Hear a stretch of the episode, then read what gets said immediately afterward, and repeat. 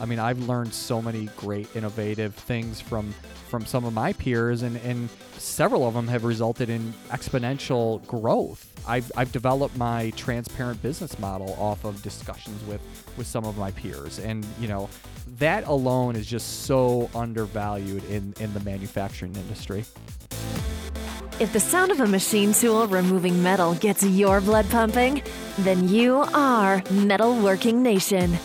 This is Making Chips, where we talk all things metalworking, engineering and design, production and tooling combined with business best practices, technology, marketing, news, and new media for manufacturing professionals. Here are your hosts. Business owners, metalworking experts, and guys who get dirty on the factory floor. Jim Carr and Jason Zenger. Now, let's make some chips.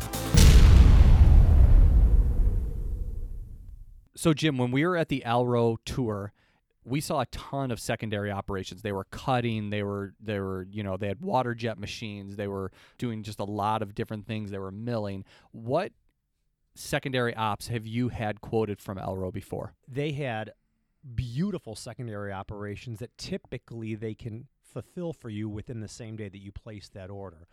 But I've had them quote some laser cutting for me, some water jet, um, and some super square. Remember, Chuck was in our studios a few weeks ago when he was. We, we chatted extensively about their super square product. Right. Um, very reasonably priced. Alro is doing that secondary operation for me, the machine shop, at a reduced price than I could do before it hits before it hits my machine tool at Carr Machine and Tool. That's awesome. Yeah, beautiful.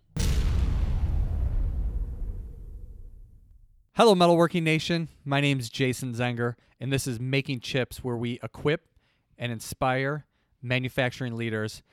And I'm here in our downtown Chicago studio with my good friend and co-host Jim Carr. How you doing, Jim? Bam! It's good to be here, man. We're back. We're Yeah. back. We're in the city. It's good to be sitting across the table from you once again and talking about all things good in manufacturing. Yeah, we've just been busy, and you know, I know we we made this commitment to releasing an episode a week, but it, it's just been hard. You know, Well, you've been busy. I I- mean, you yeah, did a I've been busy. and I, I the holidays. The holidays were tough. Yeah. You know what I think? I, I noticed last week, I, I said to my office manager, I said, I think everyone's just slowly waking up after the holidays. You know what I mean? That happens. That's normal. people are like in a comatose of too much food, too much booze, and too much pumpkin pie or something. Yeah, I'm like on a diet now. I know. You told me that.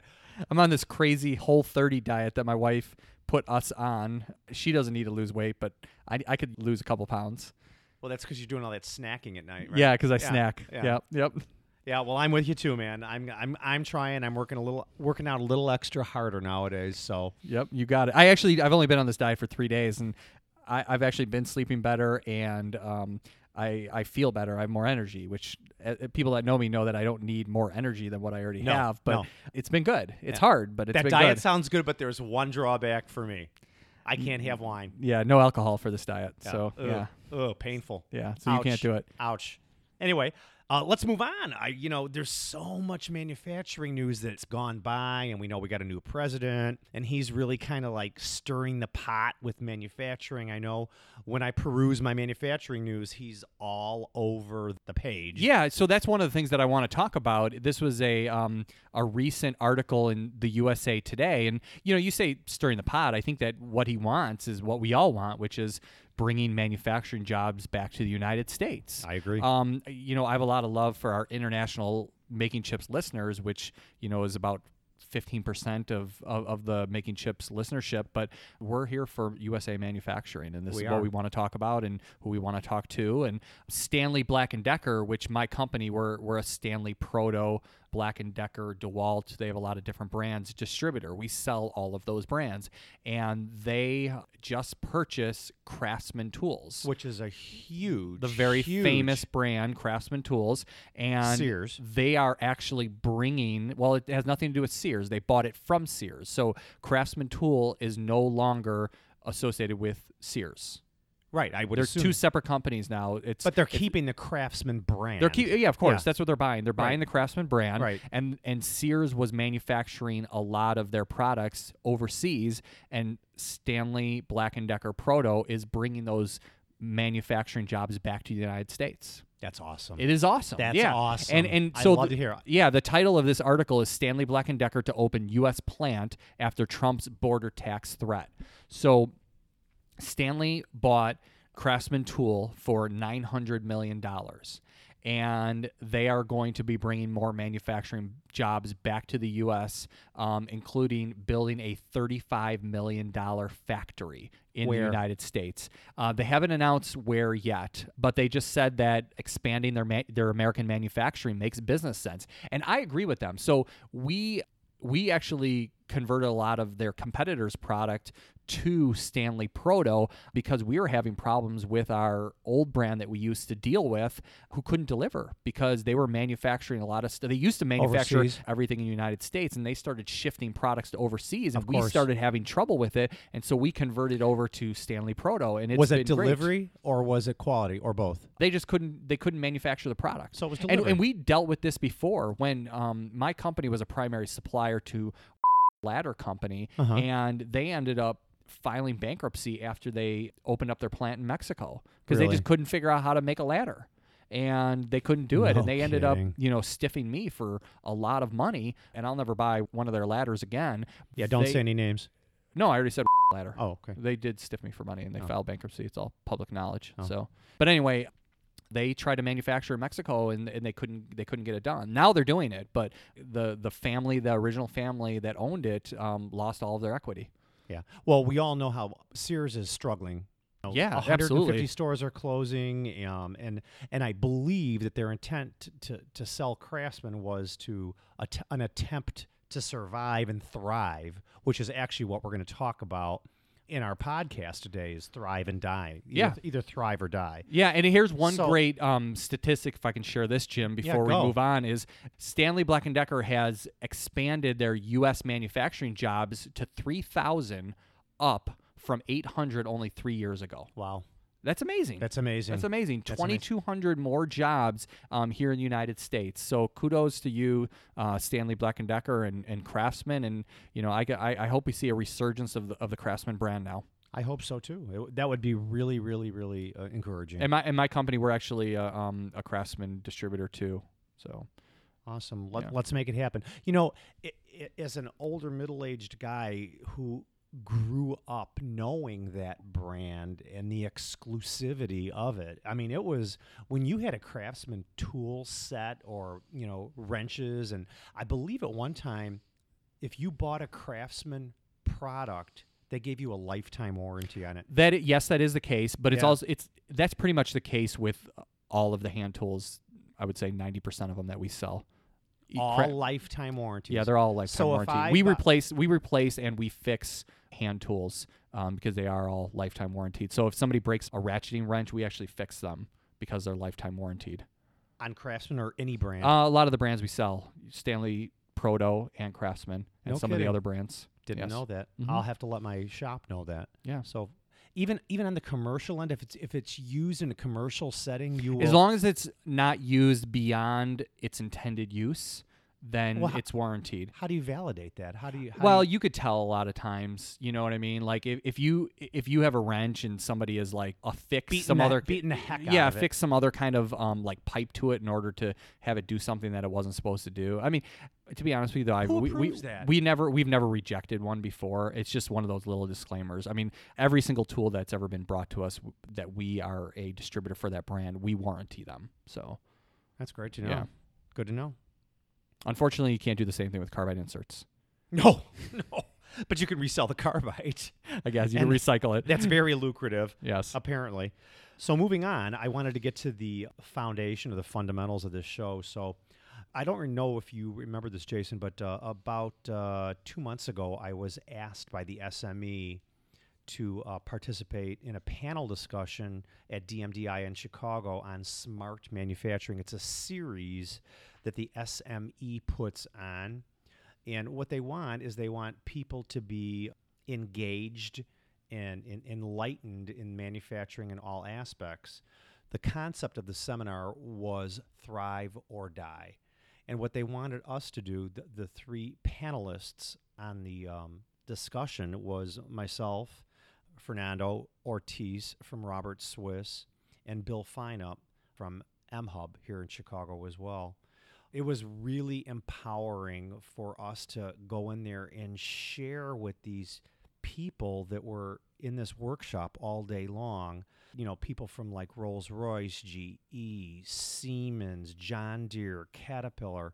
Uh, they had they had sent their people to participate in the workshop all day, but yet they wanted to know what small manufacturing companies were doing to engage with their larger OEM customers with regards to make things smarter. What were we doing to to help and, and, just get the throughput of our products to them even faster? So is this about improving the supply chain?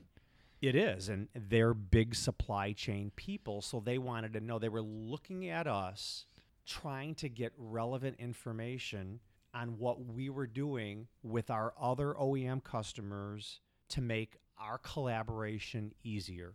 Right, easier to do business, Easier to do faster throughput, you know, higher level of, you know, probably engineering communication. Right. So Fernando, for instance, talked a lot about he has a lot, and, and I had to agree with it too, is because we do it at Carr, is a lot of client collaboration.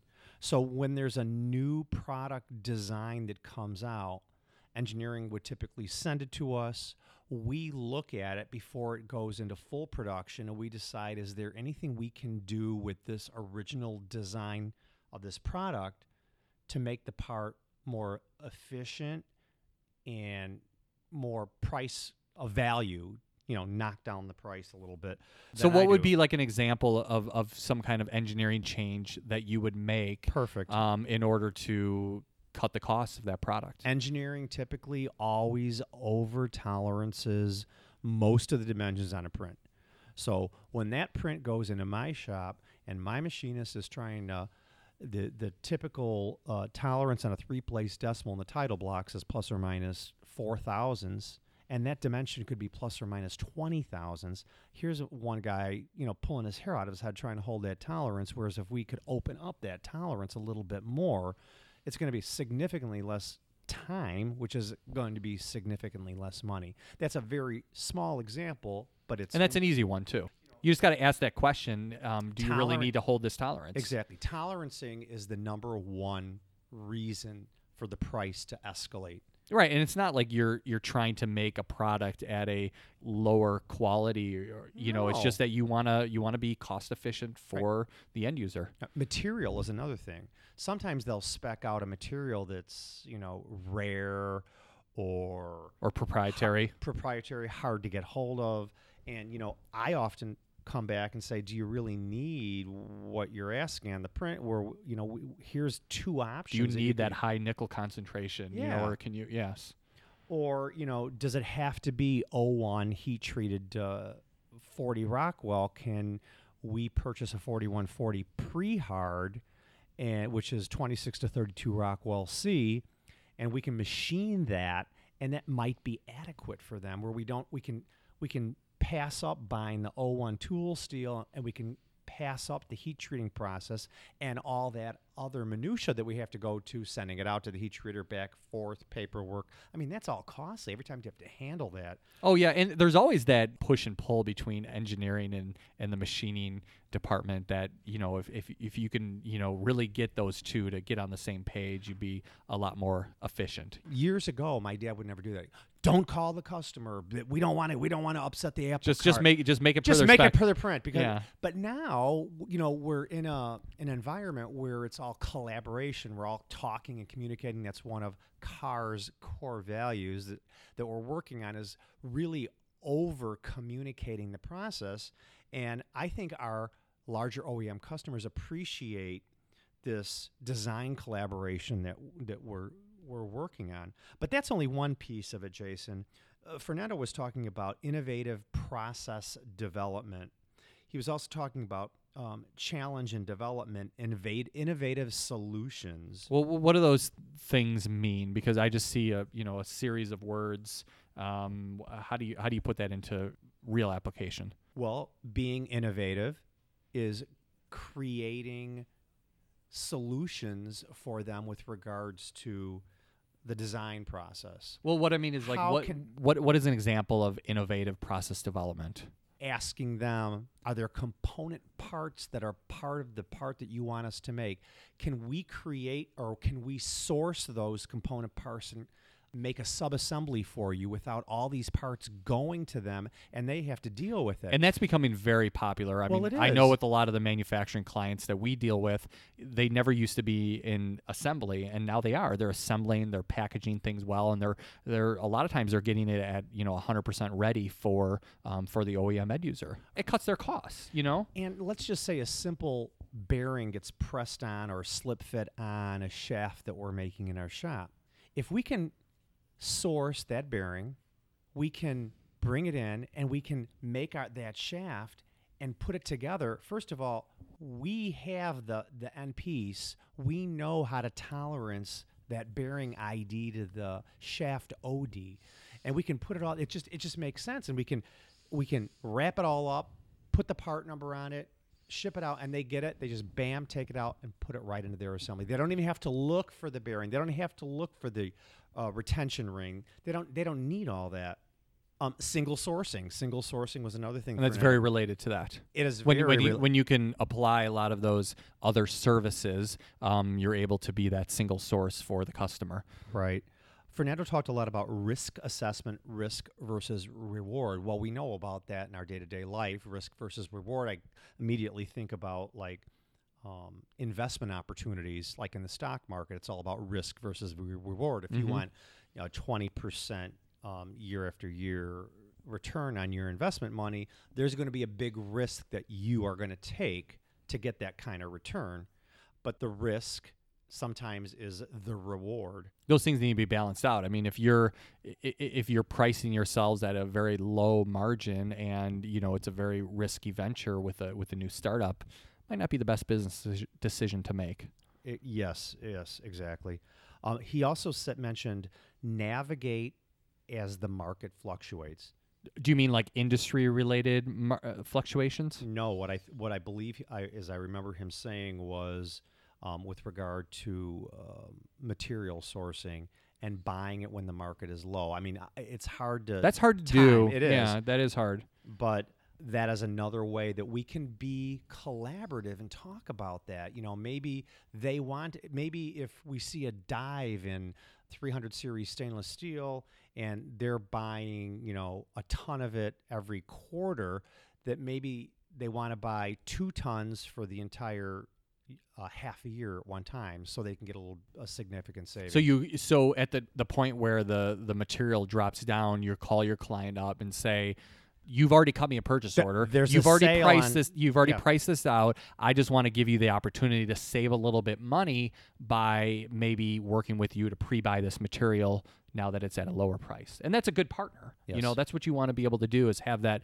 strong partnership um, with with your clients, so that you can have those conversations. Right. And Bill Feinup from the M Hub, he talked a lot about the lowest cost, which is not what I necessarily believe in and how I model my business, but for his particular situation, he said that that was what most of the people that were coming to the M Hub um, facility were looking for.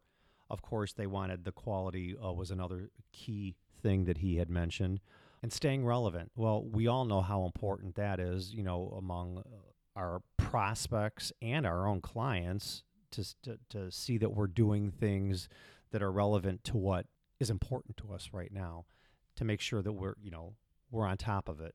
Um, networking, part of not only networking with our clients, but networking with our peers, which I do quite a bit.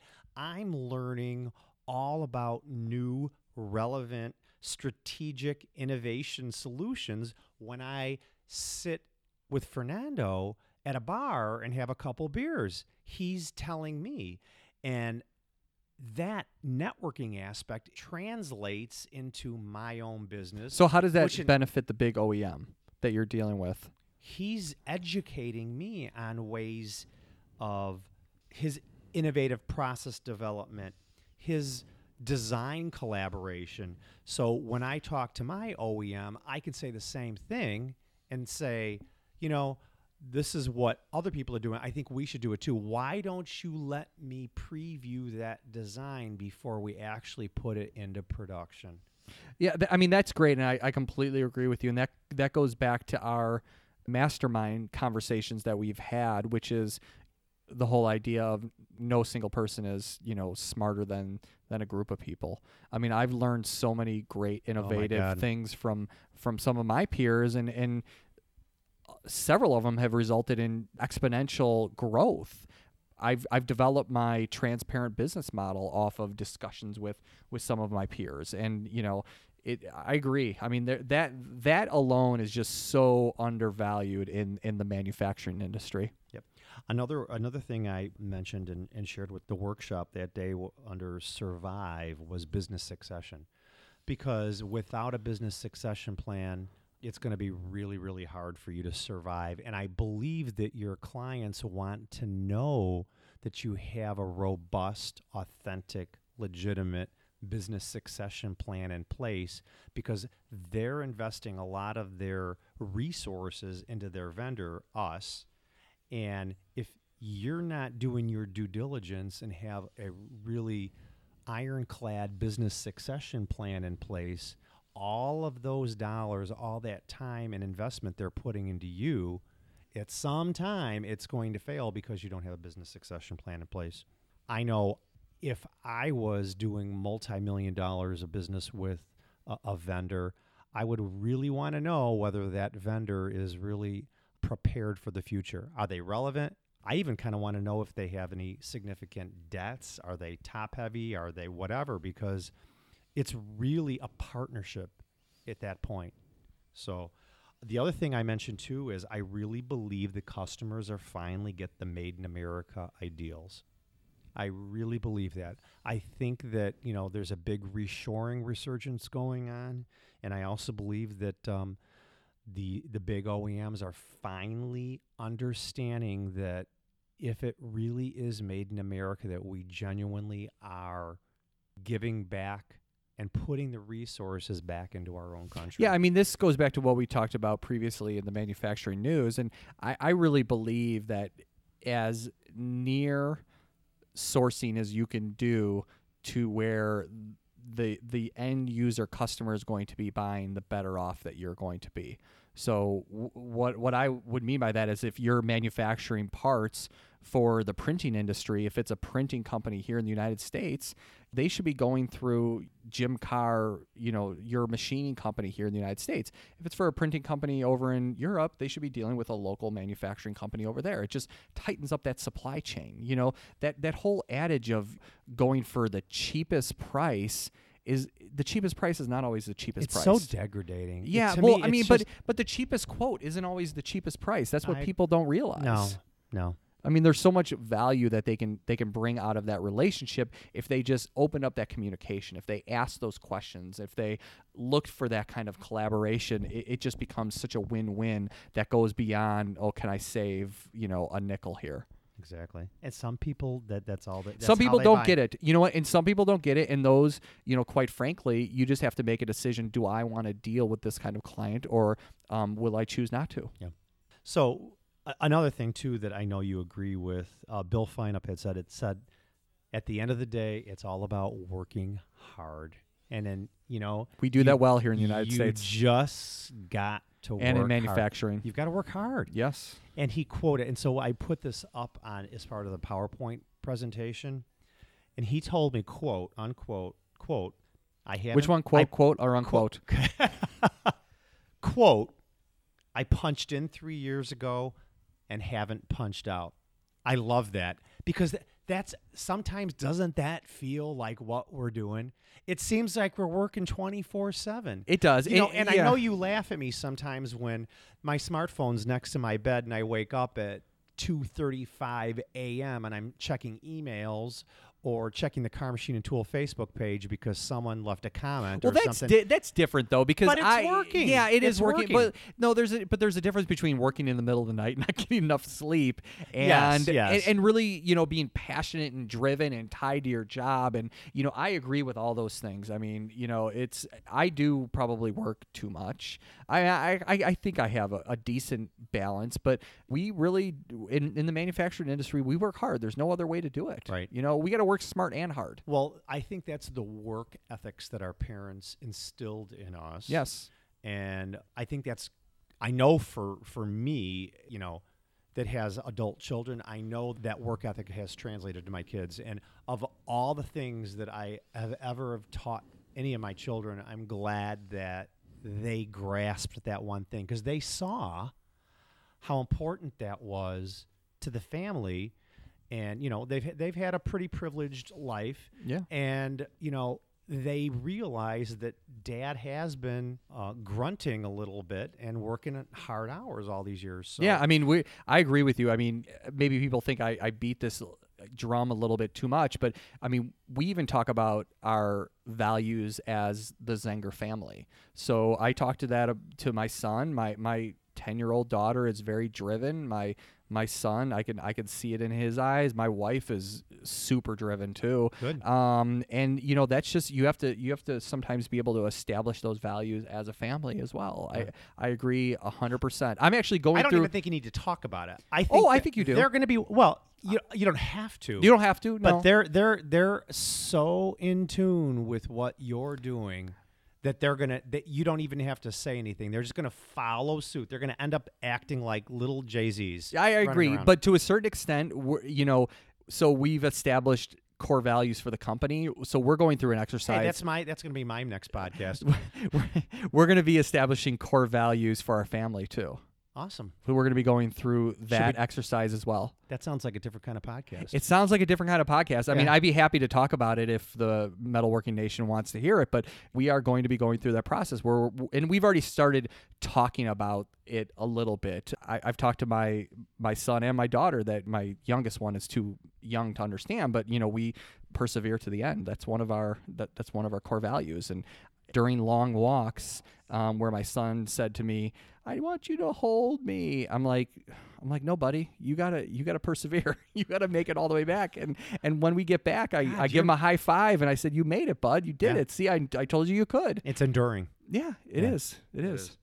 Anyway, uh, th- that's what I learned from that. I thought it was great. I, I love being asked to participate in these different types of panel discussions because, you know, like I said before, part of what I do to thrive in my own business is I network and I, I love listening to different people and what other people are doing so I can um, take those tips and tricks and instill them into my own business we, we've had Bill on the show, we've had Fernando on the show, and, and you, you know that they're straight up um, good people and they're big fans of our show. So I guess the the call to action to the metalworking nation would be really think hard if you're dealing with these larger OEMs. Really think hard about how you can bring that partnership closer together, how you could collaborate, how you can use some of these tools that Jim and Fernando and Bill talked about during this during this roundtable, and how can you bring those to your company? And you know, don't try And- to bite them off all at one don't time. think you're Just too small of a yeah, company. no, you can. I Just mean, yeah. l- I mean, you little- do these things, you I know. do, So I mean, any anybody,